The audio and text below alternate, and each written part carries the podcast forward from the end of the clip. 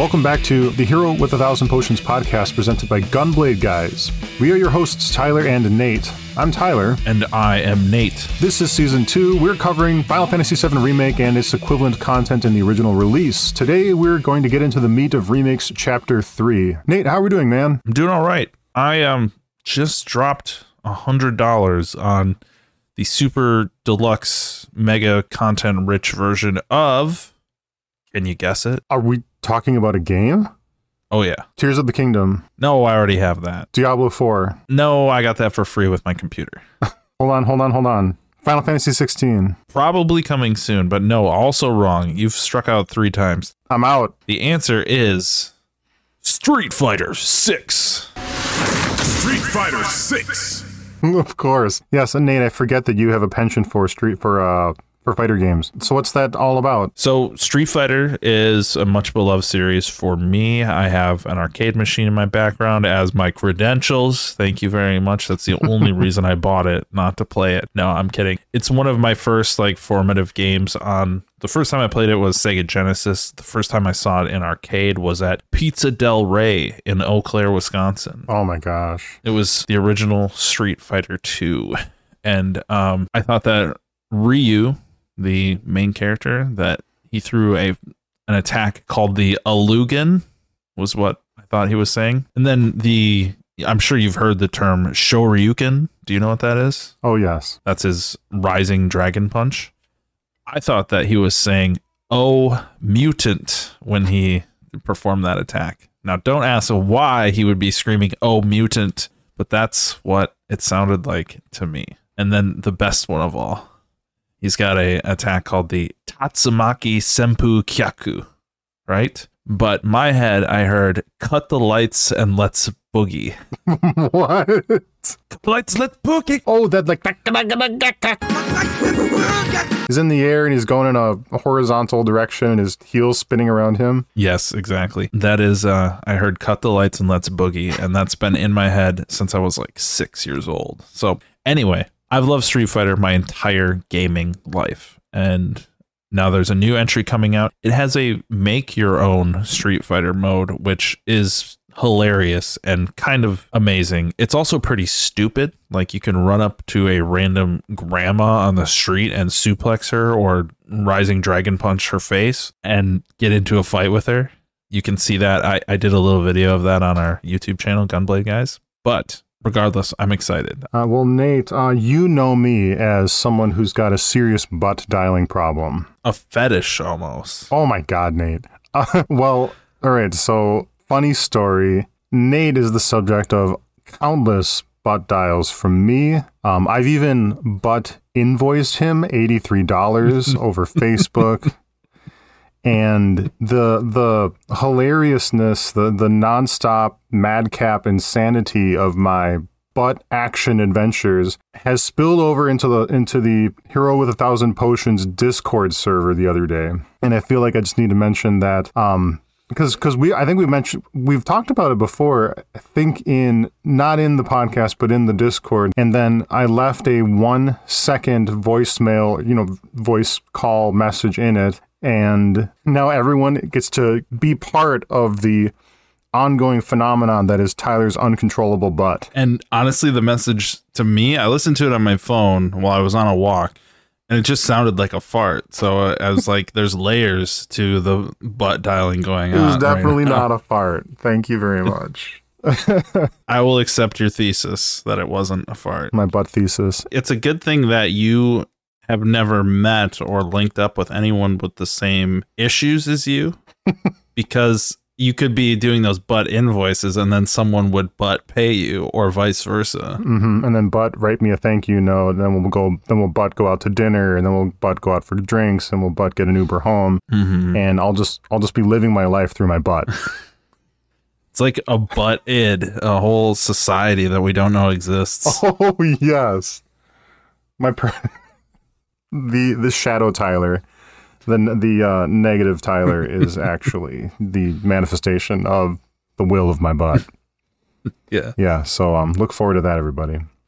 So, like I said, we are coming back into chapter three of Final Fantasy VII Remake. We wrapped up its equivalent content in original, and so this we're expecting this chapter to be focused primarily on remake, and we'll draw any parallels to original as we kind of please. So where did we leave off? Last thing we were talking with Tifa in the bar, we asked to get paid for our job, and she went, eh, uh, uh.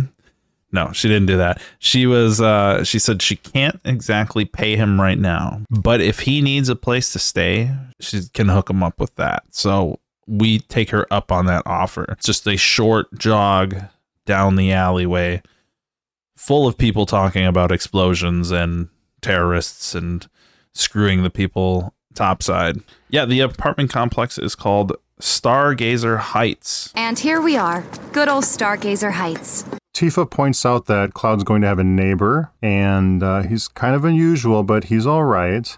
So we get into our apartment. It's a one room apartment, very limited in its furnishings. It does have a bed, it does have a bathroom, and Cloud rests here for the night. But then he gets up in the middle of the night, and we hear creepy music. And if memory serves, this song is called Trail of Blood, and I believe it's the one that first debuts in original when we follow Sephiroth's trail of blood following a major twist in the plot that happens uh, near the end of the Midgar section. And you would be wrong that that is the first time you hear that song. Is that right? Yeah. Yeah, Hold on. Am I wrong in terms of remake or original? You'd be wrong that that's the first time we hear that in original What? because we have a a truly mind boggling scene at a certain little comfort hotel we visit. And I feel like we should just Oh, we yes. should save that for when we actually get there because we will get there in OG. Okay. Okay. Wow. Uh, you're right about that. Thank you. I like the track though. It's very haunting. It's very um, ominous. Definitely. Cloud gets up in the middle of the night, creepy music. He hears something going on in the neighbor's apartment. We slowly walk out the apartment unit, go along the way, and then enter the neighbor's apartment. And in there, we see a pale man in a black robe. And when he touches Cloud, Cloud sees a vision of several hooded people walking through an extremely windy wasteland. And if you've played original before, you probably think that it's the Whirlwind Maze. The man is chanting reunion over and over. So it draws a connection to that scene as well because that's what everybody in the original scene is chanting as well. As they, like you said, the whirlwind maze, they're getting blown off and wrecked in their attempt to attend the reunion, but they they're just obsessed with that word over and over as they arrive to that location. Do we say more about the reunion or, or the, the Whirlwind Maze at this point? Because I feel like I'm getting confused about what the state of what our spoiler policy is in here because we can say more about what the meaning of this vision is. If you haven't played Remake, I don't know if it matters very much, but if you haven't played original, it would be. Yeah, so here's my take on it, and maybe this will clarify things down even a little bit more minutely. I'm taking caution to if something happens in original and it also happens in a remake, then I'm just going to wait till it happens in remake and original and address it then. If it's something that happens in original and provides context or helps us understand something better, but we're never actually going to visit that moment in this podcast because it happens outside of the scope of the games we are going to play, I'm still going to reference it and I'm still going to use it with the assumption that we are all here as people who played original Final Fantasy and that we are now playing Final Fantasy VII Remake with the intention of analyzing remake through the lens of understanding original and remake at the same time, right? Does that make sense? Yeah, that makes sense. So we can talk about Whirlwind Maze. Yes, we can talk about Whirlwind Maze for sure. Okay, this is a lot to swallow. So here we go. Before we talk about Whirlwind Maze, let's talk about hooded people in black robes. So hooded people in black robes, the explanation of which is comes up quite late in Final Fantasy VII Original is that they are reject clones of Sephiroth. However, they are not clones precisely. They are injected with Jenova cells. Jenova. God, there's so much nested in this explanation. It's horrible. God damn. Jenova being a an alien that fell to the planet. Um, Sephiroth has these Jenova cells because he is born from them. It's it's a whole thing. But these clones are also kind of connected to the whole Jenova Sephiroth entanglement. By virtue of being injected, they kind of participate in this telepathy. Sephiroth can kind of manifest himself. The spirit of him can manifest himself through one of them. And this is one of them. And so when Cloud touches a, a hooded black figure that is like, like like this neighbor here, he gets a flash of something that happens way, way deep in Final Fantasy VII, which is the Whirlwind Maze. Whirlwind Maze is a part of a dungeon in Disc 2 of Final Fantasy VII Original, in which the party is in a frozen northern Arctic continent, slowly making their way to the northern crater, which is the site of a, an ancient cataclysm, maybe the place where Jenova fell to Earth, and it's where the true Sephiroth body is currently resting. At that moment in Original. And so reunion is the matter of all of these clones migrating across the planet towards the northern crater to meet the original Sephiroth and reunite with him to be part of his master plan. The Whirlwind Maze, it's a storm in a rocky Arctic wasteland that is very, very difficult to get through. Without getting too deep into it, what, what the party must do is slip through these gusting winds to penetrate it and get to the northern crater beyond, which is kind of in the eye of this storm of the whirlwind maze. Nate, how did I do? Did pretty good. The bigger thing is that these that I took away from it is we see another vision of Sephiroth that this man is a conduit for connecting to Sephiroth again. So we've seen these these moments, these places where it seems like Sephiroth is able to contact Cloud, but I don't know if it's like he can do it whenever he wants. He's just hanging out, like living the dream, or if there's very specific instances in which, like, you know, Cloud's in a reactor surrounded by Mako. He can contact him, Mm-hmm. or like we met him with the the the burning wreckage around him. If it was based on having a memory if if cloud has a memory flash if that's what's happening. So maybe this dude touching him and having the like vision of the future so to speak um if that's what provided the gateway for this another Sephiroth intrusion as we've called them before earlier in the pa- podcast. But um, one thing I found interesting about this dude is he's got these tattered black robes on him, and he has a number 49 tattooed on his shoulder, right? I was under the impression that there was only ever 13 because we meet number 13 at some point as he's in the process of being made number 13.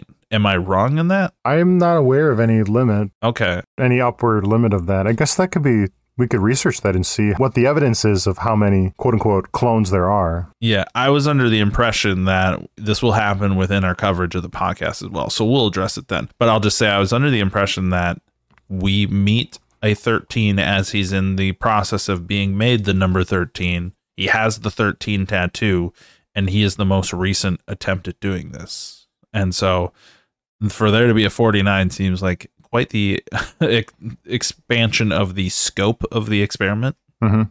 And also, you mentioned these guys are on this like worldwide migration to find this place that was in the vision. I think that only happens at a certain point, and these people are in stasis at the moment. They are not on their journey yet. There has to be a certain like coming out moment, so to speak. Uh, do you recall what that moment is in the plot of original? I think it would be the killing of President Shinra. The Oh, essentially, you think so? well, they're all just sitting and hanging out in Midgar prior, prior to that. Could it be Or when the- you guess the black materia? Yeah, that I was gonna say, or that. Hmm. hmm But right now, we we know that they're in some kind of stasis. They are not on their journey towards the reunion yet. Sephiroth's sleeper cells. Exactly. I don't remember them talking about the reunion this early in the game, though. They're not in black robes yet. We meet one of these dudes in OG, and we'll get we'll cover that here. So we'll talk about that then. Tifa jumps in and says, uh, "Hey, cool, cool off, Cloud. He's just a he's a guy with some problems. She's taking care of him. He's a nice guy, but he's just got some issues. And so, What are you doing to Marco? yes, exactly, Marco. He's got a name. So she kind of steps in and saves him from us, like striking down a phantom of Sephiroth for the most part. We very nearly slew a destitute, impoverished. And what I will say, if if all of that explanation of like cells and copies and all all these things seems like a little vague and weird, it's actually explored and detail. It's explored and given excruciating detail to a point where you actually didn't need, need to know this much about it in Crisis Core, the prequel game the whole copy system experiment is elaborated and honestly i don't think that it's better for it Oh no. if i'm being completely upfront i guess it's less convoluted but it makes it more like this is a really really specific plan that a lot of stars need to align for this to come through for you buddy The next morning we get up, we open the door, and it's a beautiful morning. Nate, last episode I mentioned there was a moment where I beheld the scope of Midgar. And for me, it was this. We're on the second story of this apartment building. We got up out of this dusty room, and I'm beholding the majesty of the slums and the pillars and the bottom side of the plate and then the wasteland beyond. And the depth is is extraordinary. And it's in this moment where I go holy smokes. This is a beautiful thing. I'm playing the remake. This is majestic. So as we descend down from the second story apartment into the common area, we are greeted by a somewhat elderly woman with her hair tied back in a puffy, ragged bun and wearing long gray robes. She's got kind of a harsh voice as she greets us. Her name is Marle, M A R L E. And I am so happy that we have this character in the game because at some point her name is pronounced out loud and we can finally put to rest how the name Marle is pronounced because we've been wondering for years. Why is that, Tyler? because a character named Marle M A R L E is a playable character in Chrono Trigger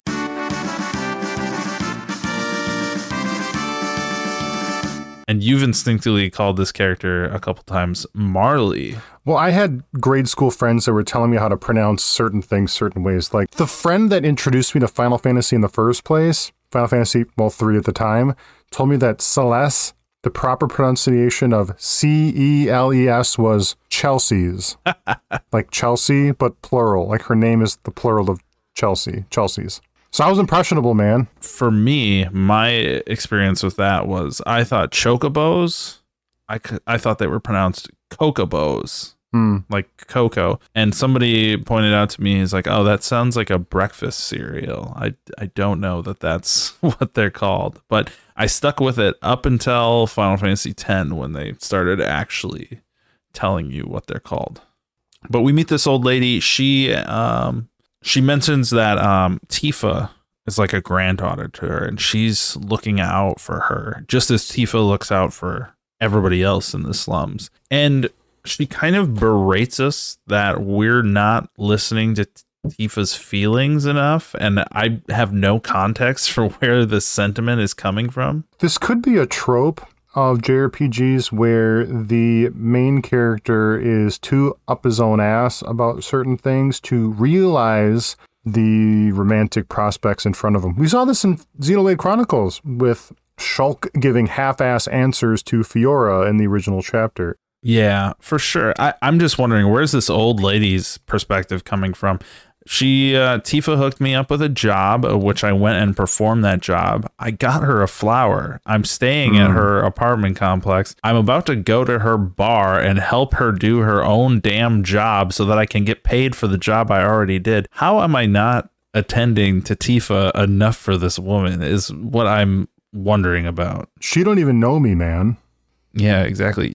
When we meet up with Tifa, we decide to help her with errands that show us around the slum. This is a means to kind of walk us through the areas of the slums. It's not an original, but it's kind of a curated tour of the Sector 7 slums. What we're doing is replacing the water filters of certain establishments. And it turns out that Seventh Heaven earns more revenue by replacing these water filters than they do by their conventional means, I assume, slinging cocktails. We get like a minute long scene or whatever where she explains to us how water filters work. And it's kind of interesting that Cloud himself reflects how the player is feeling in the scene because he's sitting at the the counter of the bar with his head in his hands, groaning the entire time. And I just have to be like, yeah, I, I feel you, buddy. Because it's like, I've known how water's filters worked from the time the uh, Culligan man stopped by when I was six years old and pulled that thing out of the tank in the basement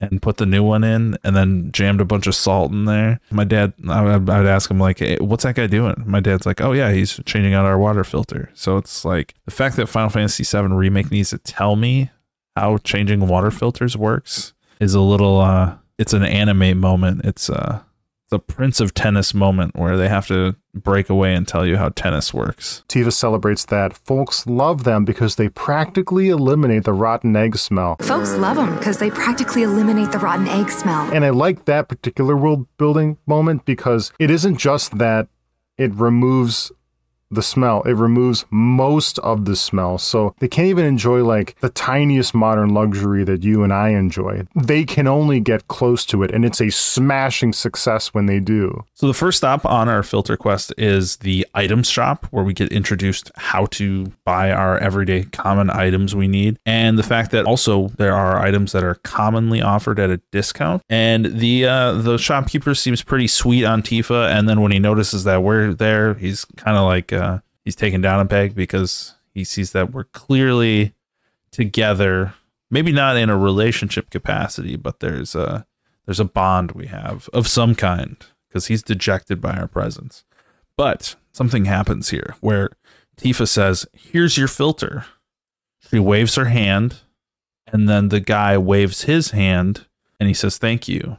and there was no physical filter at any point passed back between characters. And I'm just like ripped back into the 90s, where back in the PS1 days, there was this aspect of like a suspension of disbelief where characters pass items between each other. Two hands would connect. Or like a gesture would be made and a jingle would play. So, like we talked about Barret giving Cloud his money last time, he just whips his hands and you hear a little ding and that's him paying Cloud, right? Mm-hmm. Or like you go even back to the like original Resident Evil, they the one of the commanding officers gives Jill a lockpick, and he just from halfway across the room reaches out his hand, and that's him giving her the lockpick. And I wonder, like I'm looking at the shop, there are so many items of clutter like modeled and shoved into every corner of this place. It's almost like it's not that they couldn't have modeled a filter and shown her handing it to him. It's that that invisible item handoff is so ingrained into gaming DNA that we don't even think about it. Like it's a freebie that you can just do and no one will question it. I read somewhere that the programming of passing an item from one person to another in video gaming is actually really challenging. Oh, And so so you can animate someone putting their hand in their pocket and then opening their palm in front of them and another per you can animate someone reaching their hand out and stuffing their hand in their pocket as if they were accepting it. But the actual transfer of an item from one character to another, passing from the set of polygons in one character into another is really, really hard to program. I don't know if that's the case in 2023, hmm. but in the eras you and I come from, it was nearly impossible. And I can believe it because character models are like their own contained logic universes. sure. And sending out a probe from one to another just wasn't in the cards at that time. Definitely.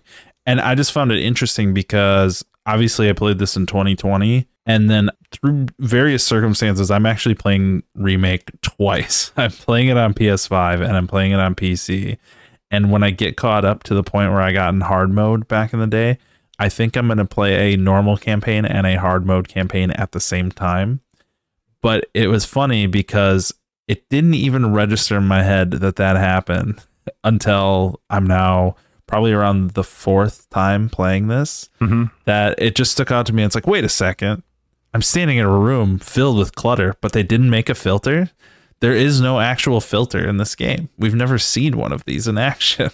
So it, I just had to giggle at that. It's like it's it's so ingrained in our gaming DNA that we just we accept invisible items.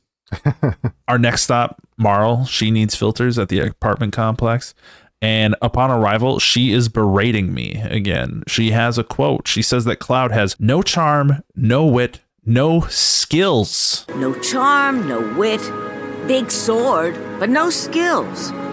I've got skills. No skills. What the fuck does she know about Cloud? Cloud should show her uh, braver. I should show her the the backflip like midair. Oh, the like leaping off the train. Yeah, I should show her leaping onto a train, jumping off of debris, the Jessie smirk. Like, come on. Yeah, yeah. Those aren't skills. Cloud retorts with, I've got skills. And Tifa tells us to be nice. What the fuck is going on in this conversation? I me sticking up for myself that I possess skills is being mean, according to Tifa. And so I, I just don't know what this old woman's mad, contextless ravings are. I'm beginning to think that maybe she's senile. I'm 100% in the GTA zone as far as conversations go at this point. They should call the property Gaslighter Heights. Yes, exactly. I don't really know that the weapon shop guy being mad that the filter didn't work.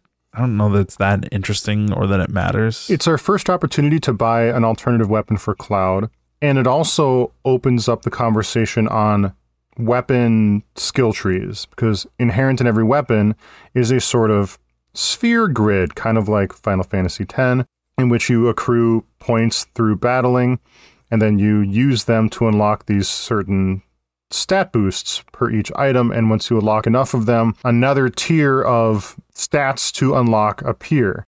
Hey, post production Tyler again. Other Tyler is wrong. This weapon build conversation does not take place at the weapon shop. Biggs introduces Cloud to the concept at the neighborhood watch room. But let's let Other Tyler have his moment. The Buster Sword has a particular manner of gameplay that you can lean into, that you can make the most of, but through that one, I can't remember what it is off the top of my head. And then the second weapon that you can buy from this weapons guy has a different sort of way in which you can play the game. We'll find another one that's probably got extra magic that you can load into your into your character profile, and maybe the next one has speed. It, it, it isn't quite that simple, and, and you can choose to neglect the particular stats that are unique to that weapon in favor of more traditional stat boosts which is what I did in the first time I played Remake. But in the second one, having played Remake the first time, I'm aware of the breadth of ways in which you can emphasize your gameplay through these skill trees. I'm now leaning only into the components of the skill tree that make that weapon unique so I can swap as I please. And I kind of wonder if in hard mode that you need to, because you probably need to play each character dynamically according to the challenges of the encounter in question. For sure. And it makes it cool that you could legitimately have an end game buster sword. Like every weapon you get has a place and it won't suffer from that effect of, well, this is trash because I found something with two more damage on it 30 minutes later. Right you we would go to shops and we would load up on entirely new gear and we'd feel like badasses. And then 45 minutes later you'd find something better and you'd like god damn why did i spend all that money? And uh, it just you'll you'll learn over the course of playing final fantasy games that just don't ever buy anything at the shops unless you're absolutely desperate. Whereas here it's like that's you're gonna have that sword the rest of the game. So yeah pick that thing up It's awesome. So after making our rounds with all the filters, Tifa and Cloud are left in a state of kind of wondering what to do next while they wait for Barret to get the money together to pay Cloud. And out of nowhere, Tifa suggests we build our merc rep up, our mercenary reputation, and we we have this. She has this, uh, like Yoda has the path to the dark side. She has the path to being a badass merc, which is make connections, get jobs, build rep, which gets more connections, which gets more jobs and more rep. If you're serious about becoming a merc, then you're going to need to start making connections. and it honestly sounds like some massive in-depth reputation system a la an MMO or akin to Xenoblade's like regional affinity board, which was opening up new quests and character connections and storylines and relationships between people and everything. It sounds like she's explaining something incredibly robust, but it is absolutely not. It is a series of maybe three or four quests within the local area and then pretty much dropped entirely after the fact. Yes, and this doesn't happen in original and this is our first indication in remake that oh boy, we're going to have the conventions of modern gaming where there's side quests to behold um, that are kind of I'm not going to say they're time sinks, uh, but are not conducive to the main story quest are thrust into our face and when I first realized this in my first playthrough, I was kind of like, oh man, I don't really love doing this. But then again, I do know that Sector 7 Slums is no longer a one screen community. This is our chance to kind of meet more locals and, you know, get more flavor in of the area. And what the hell does Cloud care about a neighborhood watch? So, like, what does he care about reputation? Tifa's pushing this reputation on him, and but Cloud is this, you know, whatever, I don't care kind of guy. I don't see why he really needs to outside of paying his apartment bill that he probably magically has now. this is a moment where like the the magic of remake begins to show a crack for me where I go, okay, we are going to slip into this occasionally, but the thought in the back of my mind is also going, well, maybe there's this great payoff. Maybe we can earn something for doing all this. Maybe maybe these are great side quests. And so and some of them are. Some of them are. Um, some of them are not. I've said this before on the podcast, and I won't really need to elaborate on it because we've talked about it before. But I think the shining example is God of War from PlayStation 4 recent years. Was it 2018? I forget if that's when it came out. But that game, every side quest you did was a means to learn about the world and be engrossed and understand more of the lore and really feel like you're deepening your connection to everything that's happening. I feel like 7 remake has so many moments where you learn more context about the world and it becomes engrossing and like delivers details we didn't know about it before. And none of those are in the side quests. Like the side quests are just busy work. You know as much as we've talked about the squishing there's also a, a bit of the patterning happening as well here. Nice. Nice, nice, nice, Nate. it's a weird relationship of squishing and then padding and then squishing and padding so that you they deliver a full final fantasy experience A nice rolled dough yeah from which to make a delicious Final Fantasy sponge. Yeah, in a place that previously was not a whole Final Fantasy experience whatsoever. Throughout Tifa's whole uh, explanation, she's been doing some. She's been doing a lot of excited gestures, a lot of dips and dabs and mannerisms that screams she's a perky Japanese woman, but there's a huge disconnect with a American voice actor, not really matching that body language. And you've previously said the voice actor is Britt Baron and you're a fan of hers, I think she does a good job, but there's just a little bit of directorial issues here. So she she calmly says when you finally accept bringing her along on the missions with you, she calmly says, "Sure thing. I know these streets better than anyone." While leaning towards him, her hands behind her back, then doing a cheerful fist pump during that line and it's a really weird disconnect. And so I checked the Japanese delivery of the scene. The voice isn't ex- as exaggerated as I would have expected, but she does put appropriate emphasis with that fist pump, with the rise and fall of her tone and pitch. And she's also saying in uh, in Japanese, she uses the word ichiban, which is number one or best. And that is the moment of the fist pump. So she's saying, essentially, she to paraphrase, she said something like, I am the best person to navigate these streets. And she does that fist pump there. But in English, she pumps on the word streets when she says, I know these streets better than anyone. She does the fist pump on streets. And it tells me that they probably got the recordings, the dialogue and recordings of these with no context of what's happening in the scene because I feel like that disconnect happens pretty much throughout most of the game. We meet the neighborhood watch, we go to the to their little hideout area and the neighborhood watch is Biggs and Wedge. For all intents and purposes, yes, Biggs and Wedge are the neighborhood watch in this area. I don't even remember how the conversation goes. It doesn't matter. Basically, they point us to the quest guy. Mm-hmm. They're not the quest guys. They take us to Wymer, W Y M E R, the quest gatherer. Oh, maybe there is another guy then. Yeah, I forgot about Wymer.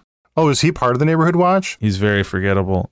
I think they actually call him the quest gatherer, which seems very on the nose for a video game NPC.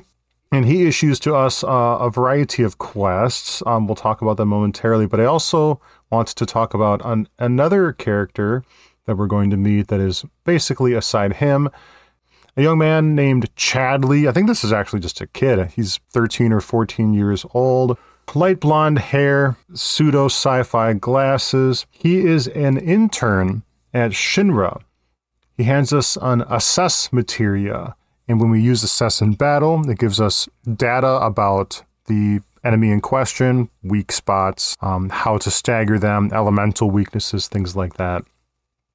And he gives us a quest in which we will furnish him this battle data for him and then he'll give us rewards. You might ask yourself, why are we kind of working on behalf of Shinra? And he says, I'm actively, I'm working to actively undermine Sh- Shinra's efforts through these quests I'm giving you. I'm not interested in working for Shinra.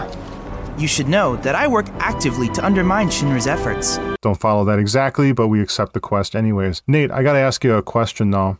I might be reading into this way too hard, but in Chadley's model, he's got this weird red ascot on his shoulder.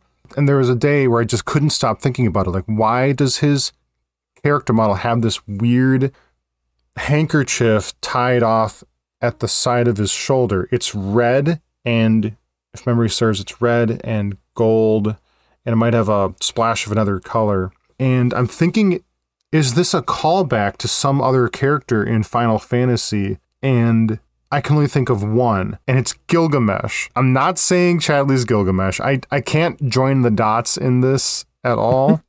And I'm probably reading way too much into it, but this guy, he's got, I'm not following why he's got this silly thing on him. Then again, you might say that a lot of NPCs in Final Fantasy VII Remake have funny things on their clothing, uh, but that one struck out as pretty unusual to me. So whether or not he's the Final Fantasy universe hopping samurai deity or whatever the hell Gilgamesh is, is Chadley.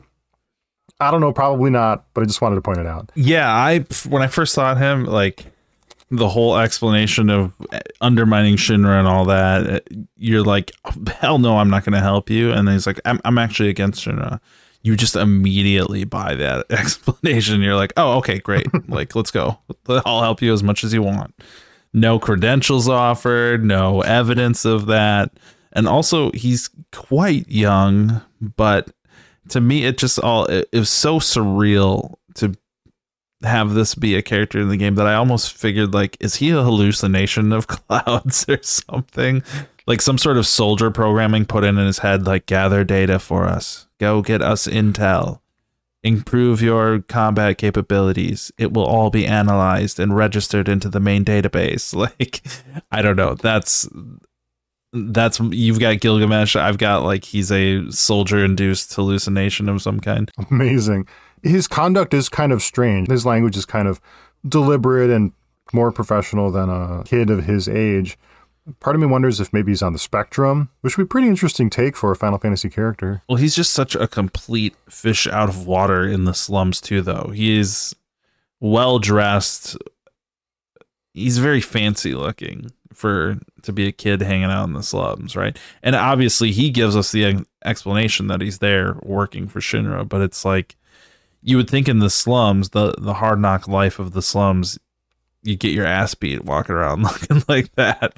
I don't know, but uh, all I will say is, as I was browsing some mods on online for Final Fantasy VII, there's a mod that is just titled. I didn't investigate very far on it, but it's just titled "Remove Chadley from the game," and I was like, you know, I I feel that I'm not particularly a fan at this moment. Maybe we'll, and I don't remember becoming a fan ever. So maybe we'll cross that bridge at some point. But for right now, it's kind of an annoying little dweeb. Annoying little dweeb. So we've got eight quests. At least I have that written down here in my notes. Uh, now, I did all of these quests. Nate, did you do all of these quests, including quests from Chadley? Who the fuck do you think you're talking to? Of course, I did all of the quests, Tyler. I am the completionist god. Oh, man. right. I forgot. And I'm the detached fuck off. Well, I mean, you remember Eryth Sea, Xenoblade Chronicles, right? Oh, yuck. yeah. I single handedly turned that chapter into a ter- two parter with my side questing. I'll just hit Chadley's quests real quick. So he's got two of them. At least that's what I can recall. Firstly, he asks for a couple enemies scanned, and then he asks for more enemies scanned, and he'll give you an auto cure materia for your trouble, and that is it's a materia you equip, and it, you will automatically issue a cure if a team member's health is below a certain threshold. Sounds like a problem that Final Fantasy twelve already solved for us. Yeah, there are no gambits in this game. Well, I guess there are now gambits in this game. I have never liked the auto cure because in previous games it was more of an auto potion. And it's like that's a quick way to shred through your item resources real bad. Yeah, and then when you run out of potions, they go to high potions. Indeed. We go to Scrap Boulevard first for one of the side quests. At least I did. That's where I went. And we fight, apparently, it's overrun with Gorgers, which are these horrifying looking amalgamations of flesh and bone. They've got a circular maw reminiscent of like a sarlacc pit. Is that a reference everyone's going to instinctively know? Probably. And also in hard mode, you can actually die in this area pretty easily if you don't pay attention. Like there's this mechanic where I think we talked about it. One of your party members can be kind of crowd controlled or bound up by an enemy, and you'll need to switch to the other party member to break them out. And, you know, in normal, I can kind of just ignore this or leisurely make that switch and work my way over there and knock them out. But in hard mode, people will die if you do not rescue them in short order. So that was pretty interesting. In the rat problems quest, we have to kill doom rats. Doom rats, Nate. This is this is bad quest design. We're two hours into the game. We're already fighting crap called doom rats. I would reserve doom rats for uh, advanced enemy, not big rats in the slums. Anyways, you gotta kill them, and that's kind of it. There is a little bit of a pedigree of rats and RPGs. Rats are always the first thing that you like had to kill in MMOs to the point where I had a roommate back in the day where he'd always joke that like because the rats were the first things you killed in Dungeons and Dragons or an MMO or whatever, like somebody would tout off like, "Oh, I got this amazing piece of gear. I got I got warglaives from Illidan. I don't know if you know what warglaives are, Tyler. Of course I do. I know who Illidan is as well. You are not prepared. Okay, perfect. So like somebody would be like, "Oh yeah, warglaives dropped. I got it." And my roommate would say, "Yeah, I've seen rats with better warglaives." it was just so notorious in all of our D&D campaigns that like uh we'd start our campaign, we'd be level 1 and be like, "Oh, you're in a dungeon. There's rats." and and somebody would inevitably get fucked up by a rat. but not doom rats. Yeah, not doom rats. Not yet, at least. As we're strolling about, a neighborhood watch citizen guarding the entrance uh, of one of these areas, he has a machine gun and he, he mentions under his breath as I walk by, he says, Doesn't look like a merc. And I'm like, Sir, of any NPC in this entire fucking town. I am the most murked up looking dude here next to Barret himself. Who else is wearing makeshift garbage body armor and has the sword the size of his body? What does a merc look like to you if I'm not a merc? In the question, nuisance in the factory, Tifa and Cloud go into the what was it called? Talagar factory to take down some drakes. And I've noticed that lightning does the trick quite nicely on them because these are aerial enemies. And when you attack in the air, you leap up into the air and you slash, but that doesn't necessarily mean that your slash is going to connect. Did that very comprehensive and detailed magical guide you gave last episode inspire you to make that choice? No, because Actually, you got me onto a good segue. So, in original, you cast a spell, the ice shard hits the enemy, the creature begins to burn, wind whirls around the enemy, and that the, that's kind of over. But in remake, you have to account for the magic spell's missile travel time and the characteristics thereof. So when you cast fire, it's it is a little fireball that crosses the screen and hits the enemy, but they can dodge it. Ice is a particularly slow moving projectile that once it arrives at its destination, it pauses for a moment and then the crystallizations form, and that's when the damage is dealt. And so there's a delay that you have to account for that you didn't have to in original. Whereas I found that lightning was pretty immediate. Mm. And because these drakes, they're flying enemies, they swoop and dive bomb and, and, and are a little more mobile than you might expect, especially considering they're in the air. You have another dimension of combat to account for. Lightning was the most reliable spell for me to take them down, even if they maybe weren't themselves weak to lightning. I don't remember if that's the case precisely, but I don't remember either. yeah. Yeah, those those aerial battles, they can become somewhat frustrating because sometimes it works and sometimes it doesn't. Sometimes your character just leaps into the air and then drops down immediately. But it reminded me of a statement from our intro episode of you were dismayed that Advent Children featured a lot of fighting in the air. And as I was fighting this mm-hmm. Drake, I was like thinking, Tyler probably hates this. It's too much fighting in the air. He does drop back down after a few seconds. They're not conducting the entire fight in the air. I mean, I guess even in Advent Children, they fight for a while and they then he lands on one broken piece of building and he lands on another broken piece of building and they spit a couple words and they leap at each other again and they do it all over again. Yeah. What about this planet? Well, that's up to you, Cloud. Uh, so, I mean, that's just anime film tropes. I, I guess that's okay. for sure. And then lastly, we get a quest to hunt down like a boss monster, a wrath hound, but he's not particularly hard on normal. On hard mode, he was. So I had a good time with that. How do you feel about the wrath hound? My only note on it is that once you turn it in, Wymer mentions that there may be a hidden Shinra research facility underneath the slums. What? Yeah, Tyler, you kept you made mention of a fact to me. I don't know if this was on air or just in our personal talkings, but you said that you keep encountering situations where you feel like it might be appropriate to play Dirge of Cerberus, Final Fantasy VII, to have a greater perspective of everything, but that there's difficulty in doing that because you don't have a functional PlayStation 2 or a copy of the game, and that emulation is just not good for the game. With you mentioning the secret underground research facility, I'd have to say that that is definitely a very strong Dirge of Cerberus reference. Awesome. Another quest called Just Flew In from the Graveyard. We go back to Talagar Factory to kill another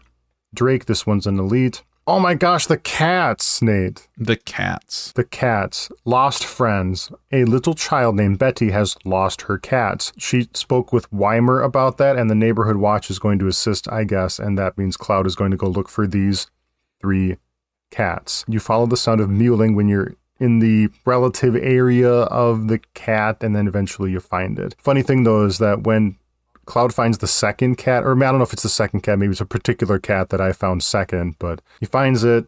He tells the cat to go home or whatever, and the cat's runs off, and I guess that means that you found the cat, even though it just ran off to another corner of the slums. Cloud goes, This sucks.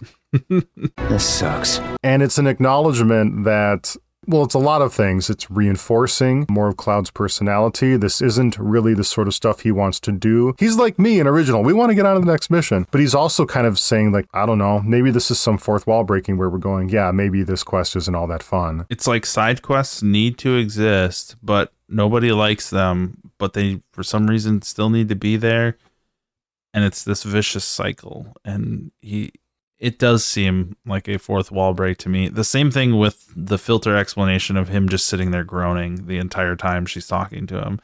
It's like I don't know that that's a moment that is elaborating on Cloud's character more than just elaborating on the feelings we're feeling as a game player in that moment. Like, Right. why is this happening right now? I don't know. Square Enix is still inflicting it upon us, but we get to laugh about it together. Exactly. It's okay if something sucks as long as you make a quippy reference about it within the material itself. Welcome to every Marvel movie.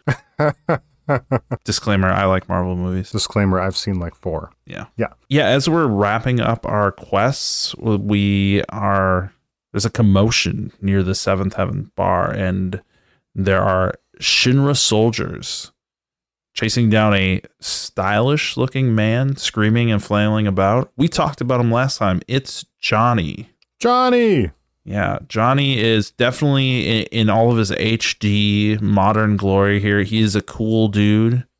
He's got like a denim jean jacket. Like you said, he's like a greaser, but I remember them wearing a lot of leather, whereas this is more like a a denim greaser. I don't know how to explain it. yes, he he's got style. He's showing off ripped abs.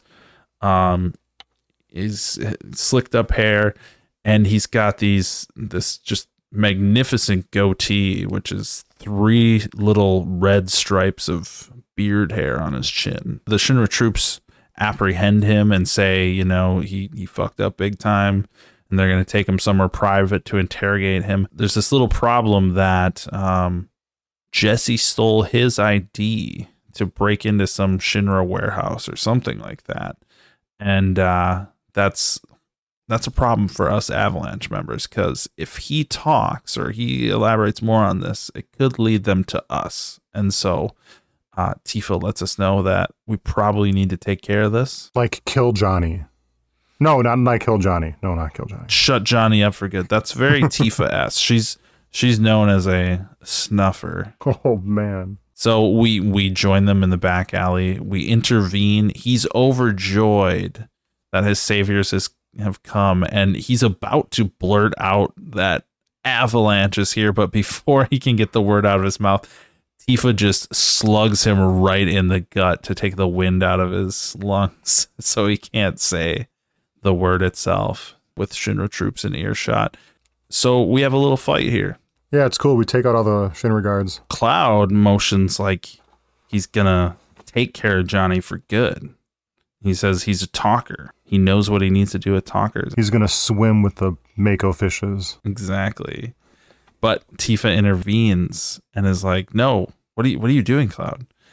To me it almost seems like a feint from Cloud like he would never actually kill him, but he's pretending like he'd kill him like a good good cop bad cop routine where if Cloud puts the fear of God into Johnny, Johnny will maybe shut up for the first time. He's giving Johnny those those Mako killer eyes that he gave Marlene the previous e- evening. Yeah, indeed. After this scene, Johnny runs off with with agreement that he won't talk and that Hot Cloud says, "Get out of here," and we don't ever want to see you in this this area again, right? So he runs off and he's going to leave town. And last episode, we talked about the fanfare of everybody wishing Johnny well as he goes off on his own personal journey. Circumstances are very different in this one, where everybody's like, What the fuck? Johnny just left out of nowhere. Seems so unlike him. So, two completely different narratives happening then. But Tifa, she she seems concerned with our like conduct that our intimidation is scaring her and that we've changed and something in our eyes looks intense and we shrug it off as it's just the mako it's it's nothing else Following that and getting all of our quests done, we have another one called Discovery Alone at Last. And this one is a little more in line with the main story quest. Um, we're with Tifa again, and we're going to change out the filter in Cloud's apartment. And as we're going there, we're talking about filters again. And I'm like, why are we pushing these filters so hard? I mean, I get that they're important, but the story beats are so loud about these filters. Yeah. Anyways, uh, the cinematography of her installing the filter is a nice look at her backside. Don't blame me. That's what the game is presenting to us. But following that, Tifa asks what happened to Cloud after he left the village of Nibelheim. Cloud says he was disenchanted about Soldier after joining, and it's just working for Shinra. When we were kids, everybody wanted to be a soldier, right?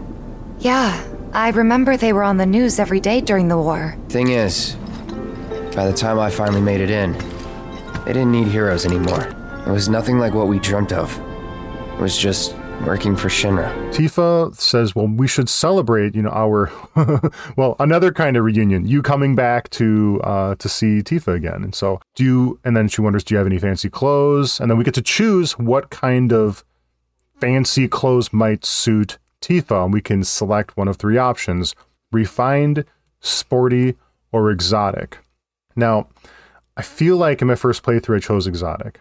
And I know what the payoff is. We're not going to talk about it right now, but um, there is a payoff for what you select here. But this time I chose refined because, and maybe I'm projecting a little bit here, but I am appreciating Tifa more in Remake as a sort of mother figure, or maybe someone who feels a greater sense of responsibility for her team, her loved ones, and even her community at large. And I feel like selecting refined is steering her into that sort of a matriarchal role that I don't feel an original, but I'm kind of imprinting upon here in remake with this selection. Nate, what did you select? I also selected exotic on my first playthrough and refined in this most recent one. Oh, Nate.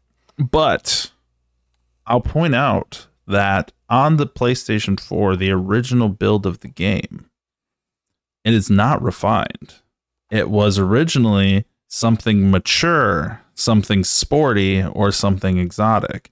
And so in that light, I probably would have chose refined in the original if it was listed as that Mhm. because something mature sounds like she's wearing like a cardigan and a, a skirt down to her ankles or something like Oh, sure. she's got grandma clothes on or whatever. Amazing. That just really didn't speak to me at all. So I think they might have heard that feedback and found like maybe refined is a better word to use because we're playing technically the like 2.0 version of the game with Intergrade because it's not just additional DLC. They made a lot of changes to the main campaign as well in terms of just fixing bugs, rebalancing things and no kidding. a lot of things like that. So I wonder where that call was made to change that dialogue. Maybe just a lot of feedback of no one chose the first option because it just sounded off. Then we get back to Seventh Heaven, and it's time to talk business. This is the last scene, but it's loaded Mm-hmm. with stuff. The gang's all there. When we enter, Jessie says something like, You're looking pretty chipper. No? Well, must be my imagination then. Of course, more quoted language. As always, and we will continue to see that this escalates quite a bit in the beginning of chapter 4. Can't wait to get into it. Anyways, Barret and Marlene emerge from the secret shaft underneath the pinball machine. What's pretty neat is that, like, the pinball machine, because we're seeing it in a remake, it has higher definition, it has more character to it. The style, like the the artistic style of the pinball machine itself, is um about bombs, like the the final the classic Final Fantasy enemy bombs, which are these like fireballs made flesh basically. And pressing the secret switch makes the scoreboard print 777 777, which is a nod to a seldom seen Final Fantasy VII battle mechanic in which if a friend or a foe has precisely 7,777 health, they will automatically and repeatedly attack for that much damage, 7,777, until their health changes to any other number. What if a random bar goer gets that score naturally while playing the game? Does he learn about the secret terrorist base underneath? From what I saw, it looked like a secret switch you have to hit, not just get the scoreboard. But you might wonder what happens when you get 700,000. 777,000, 777. Congratulations, you've won a membership to Avalanche. Give that to Johnny. Give that to Chadley too. We'd like you to meet Norg. He's a great guy. yes. He's our guy. Jessie says we're public enemy number one, so we're going on another mission promptly. However, Jessie thinks Tifa is soft, so a cold blooded merc is better to have around than someone like her. Tifa will be joining us too, but I don't know. Even a blind man can see her heart's not in it. She was never on board with the bombings, so if it comes down to do or die, if I've got to put my life in someone else's hands, then I'd rather that someone was a professional, like you. So they all fuck off to the secret hideout, and Cloud remains in the bar alone. In original, Tifa's with him, but in remake, Cloud's alone, biding his time by himself. Not yet. Not yet? There's a Tifa scene here. First off, I'll say we never get to go downstairs in Final Fantasy Remake, and I'm pissed because what the hell, Square? This is cut content. I was promised a robust, fully fledged exploration of what it is to be in Midgar, and here we are. I am not able to go in the basement. I'm not able to sleep on the pipe. What the fuck? But so Tifa's there with us as they're all kind of about to get in their their big old meeting and uh, Barret tells Tifa to double time her ass downstairs and she responds by telling us to have a seat and making us drinks. Oh, yes. Thank you. I recall that now. Yeah, and we get a uh, the wonderful scene with cinematic action cuts of multiple camera angles and swooshes and sound effects of Tifa mixing something hard and bitter for Cloud. Tyler, what what is a drink that is hard and bitter? Hard and bitter? Uh, Malort. I was just like, I don't know, I guess you need to know your your mixing skills to achieve that concoction for me. Do you have alcohol that is bitter to you? I'm not saying I like Malort. Okay. I think it tastes terrible. It's like a meme Okay. to some of my friends. Like, hey, we brought Malort to a party. You want a drink? it's like, I guess I'm just weird. I've never heard of an alcohol that's I I would describe as a bitter. you might say that some beers are bitter, but in, terms of hard alcohol, which, I mean, you're not going to make beer with a cocktail, probably. I mean, if you if you live in the slums, maybe you do. Yes.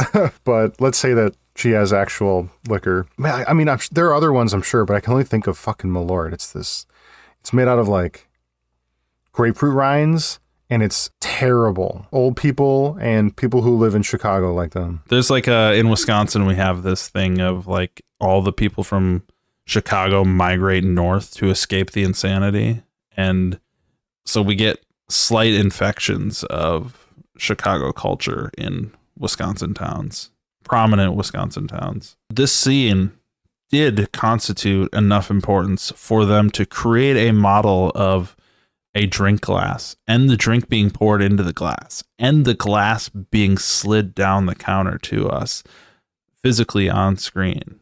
Unlike the filters, the filters were not important enough, but this one is important enough. In OG, we got a hand wave and the sound of clinking ice. So Tifa would wave her hand, Cloud would wave his, and you'd hear it. I can already hear it in my Well, head. let's just play the sound effect. We'll find it. Yeah. It's an interesting example of how far we've come along from passing one item to another between two characters. You've got a gesture, a sound effect, and another gesture, and now we've got hypercuts of pseudo martial arts moves, uh, clinking glass, and sliding across the bar for Cloud to pick up. Cloud's flirt game is pretty on point in this scene. Tifa just directly asks for a compliment uh, when giving him his drink, and he deflects. He doesn't. When they're asking for a compliment, you don't give them one, right? And then she makes him a second drink, and this time it's her choice. It's she doesn't ask him what she wants.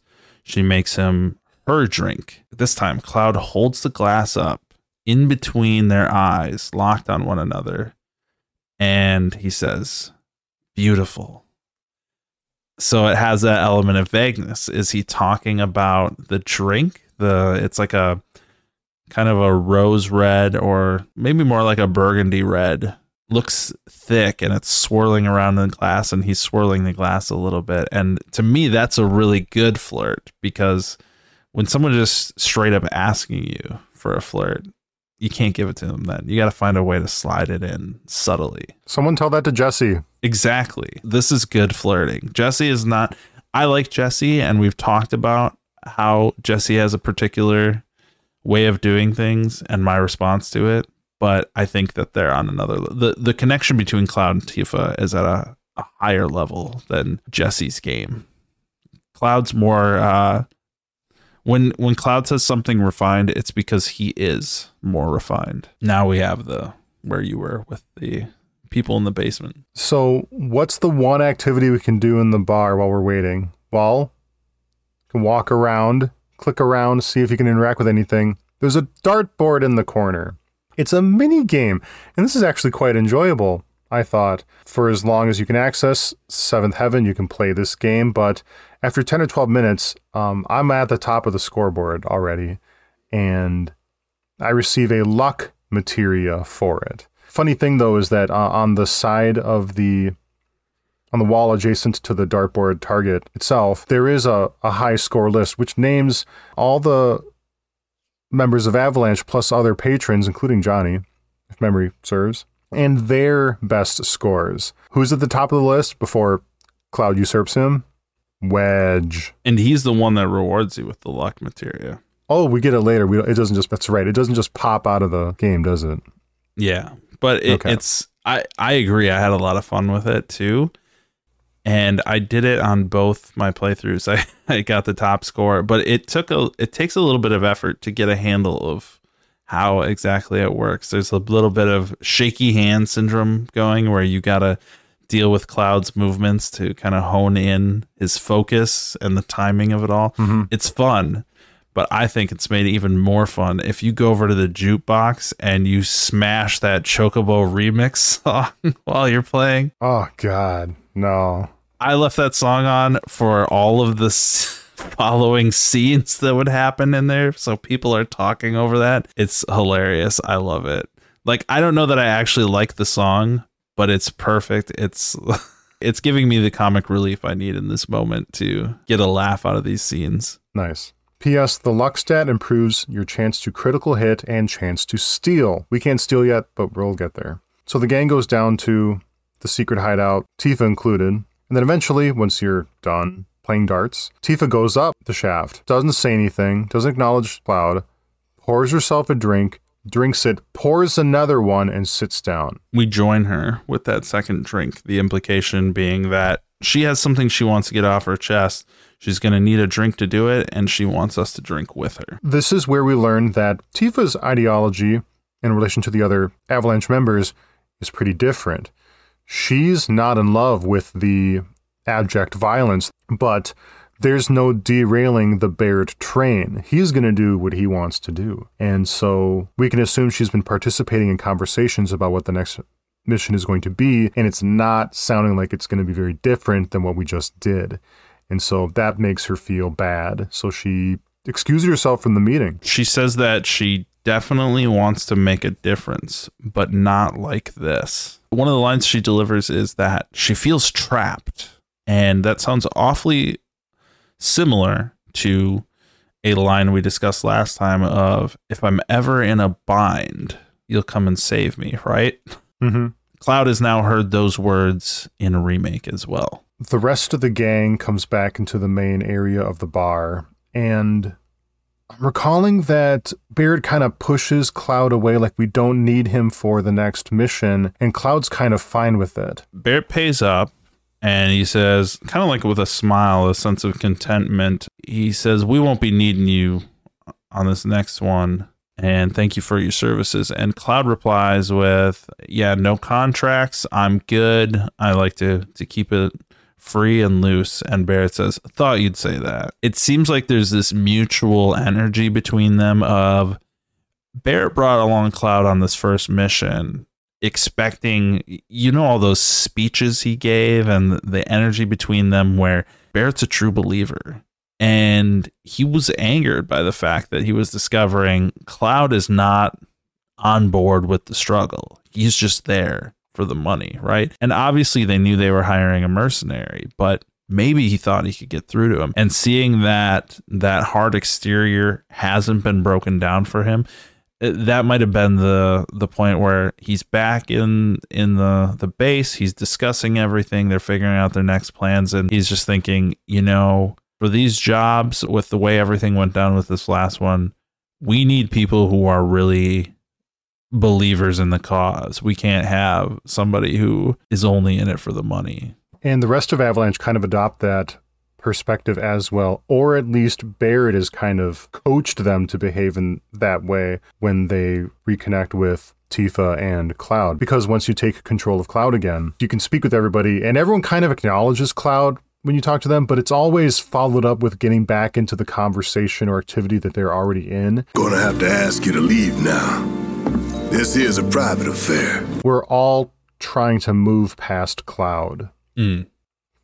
Exactly Hold on. And did a did a dusty ghost go by in this scene as well? there i forget you're right there i'm forgetting the exact moment but there is a like an angle from the top of the bar like a three quarter shot of the place where in front of the camera you you feel like wispy distortions you don't see a ghost in its entirety but there's like a swoosh and distortion on on the uh the camera there Sure. so we are encouraged to leave. It's a private affair. The uh, celebration they have going on afterward, apparently. I'm not invited, but we exit and immediately outside there we hear some commotion of some gangsters kind of milling about outside the bar. And as we approach them, one of them comes up to us and asks if we've ever seen a man with a gun arm strutting about in the Sector 7 slums. Some of these guys wear a black leather tough guy vest with a large red dragon design on the back. Cloud accuses them of working for Shinra, but they say they work for someone else. They kind of coerce Cloud to take a walk with them in that leading sort of hostile, you don't really have a choice sort of way. Cloud humors them. We kind of feel like, well, Cloud could probably take them. And eventually we do get into a fight with them. And I died to them. They do have a lot of guys shooting guns that if you don't deal with them, they can quickly kind of wreck your health. And it's interesting their leader in original Final Fantasy VII, there's there's a lot of character model designs, but as you make your way through the game with just the sheer amount of characters needed in the game, you'll start to notice that some of them are reused. And one of those designs is a man with a little top knot, glasses, a leather jacket, or, or like a, a vest, a leather vest, and red pants. And it's funny that this guy is basically a reinterpretation of that kind of generic character model used throughout the Midgar portion of the game and elsewhere Mhm. in in other towns as well. You can kind of see him everywhere.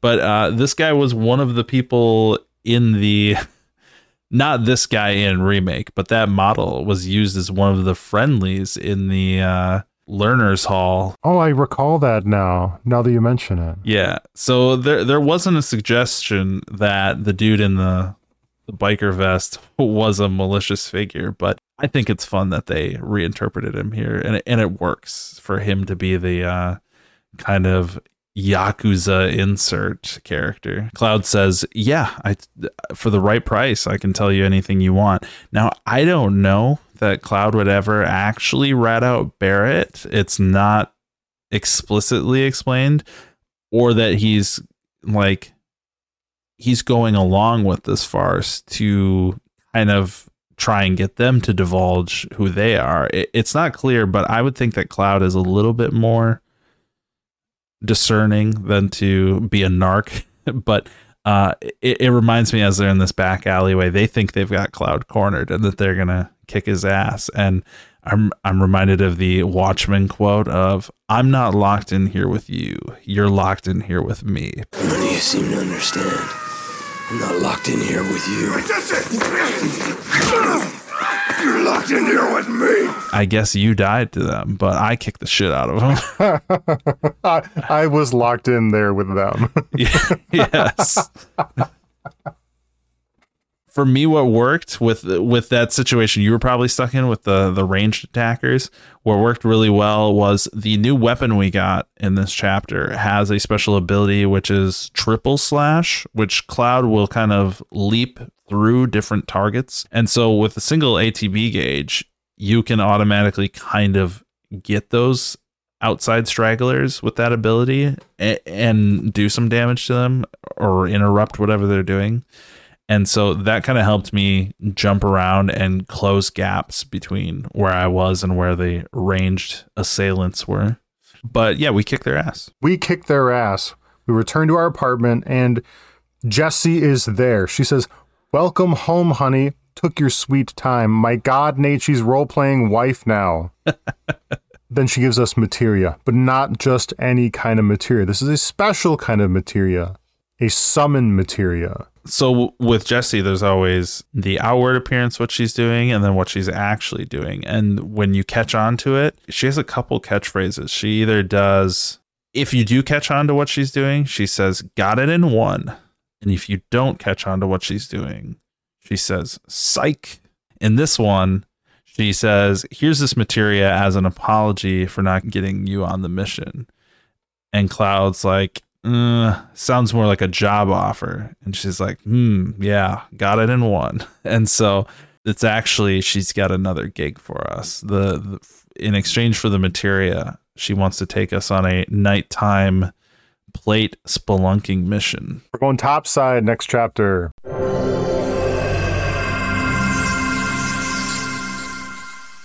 That'll do it for today. Thank you for listening, everybody. The Hero with a Thousand Potions podcast is a production of Gunblade Guys. That's us, Tyler and Nate. Think about liking us, subscribing to us, five starring us, writing a review about us, and telling a fellow game liker about us too. You can find us on YouTube and Twitch as Gunblade Guys, and you can join us on Discord with a link you can find in our podcast description paragraph. And if you feel like tipping us, you can find a link to do that too in that paragraph as well. And whatever you do, don't email us at gunbladeguys at gmail.com. Our Discord is filled with fellow game likers. And by filled, I mean there's like five right now.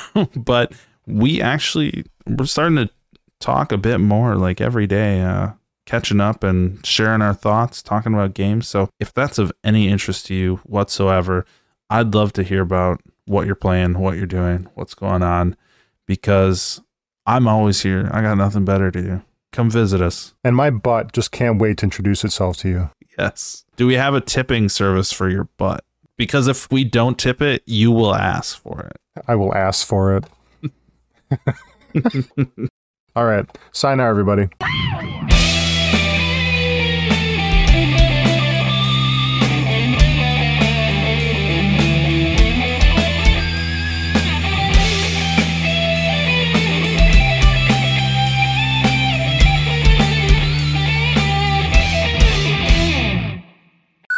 Can you hear that? Her scream? No. Wow. She up? Yeah, she's still up.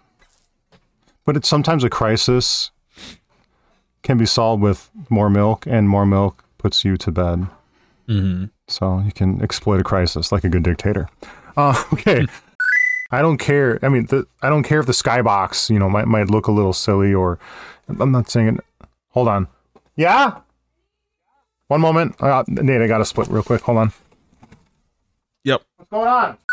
But what's neat is that between each weapon, each tree has different emphasis.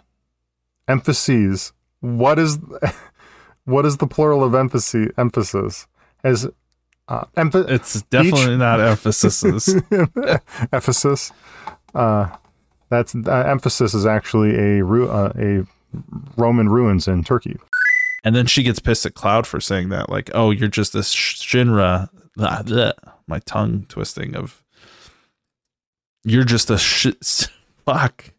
You're just a Shinra simp. That's like elaborating on Cloud Cloud's. Eh, what is with my fucking tongue tonight?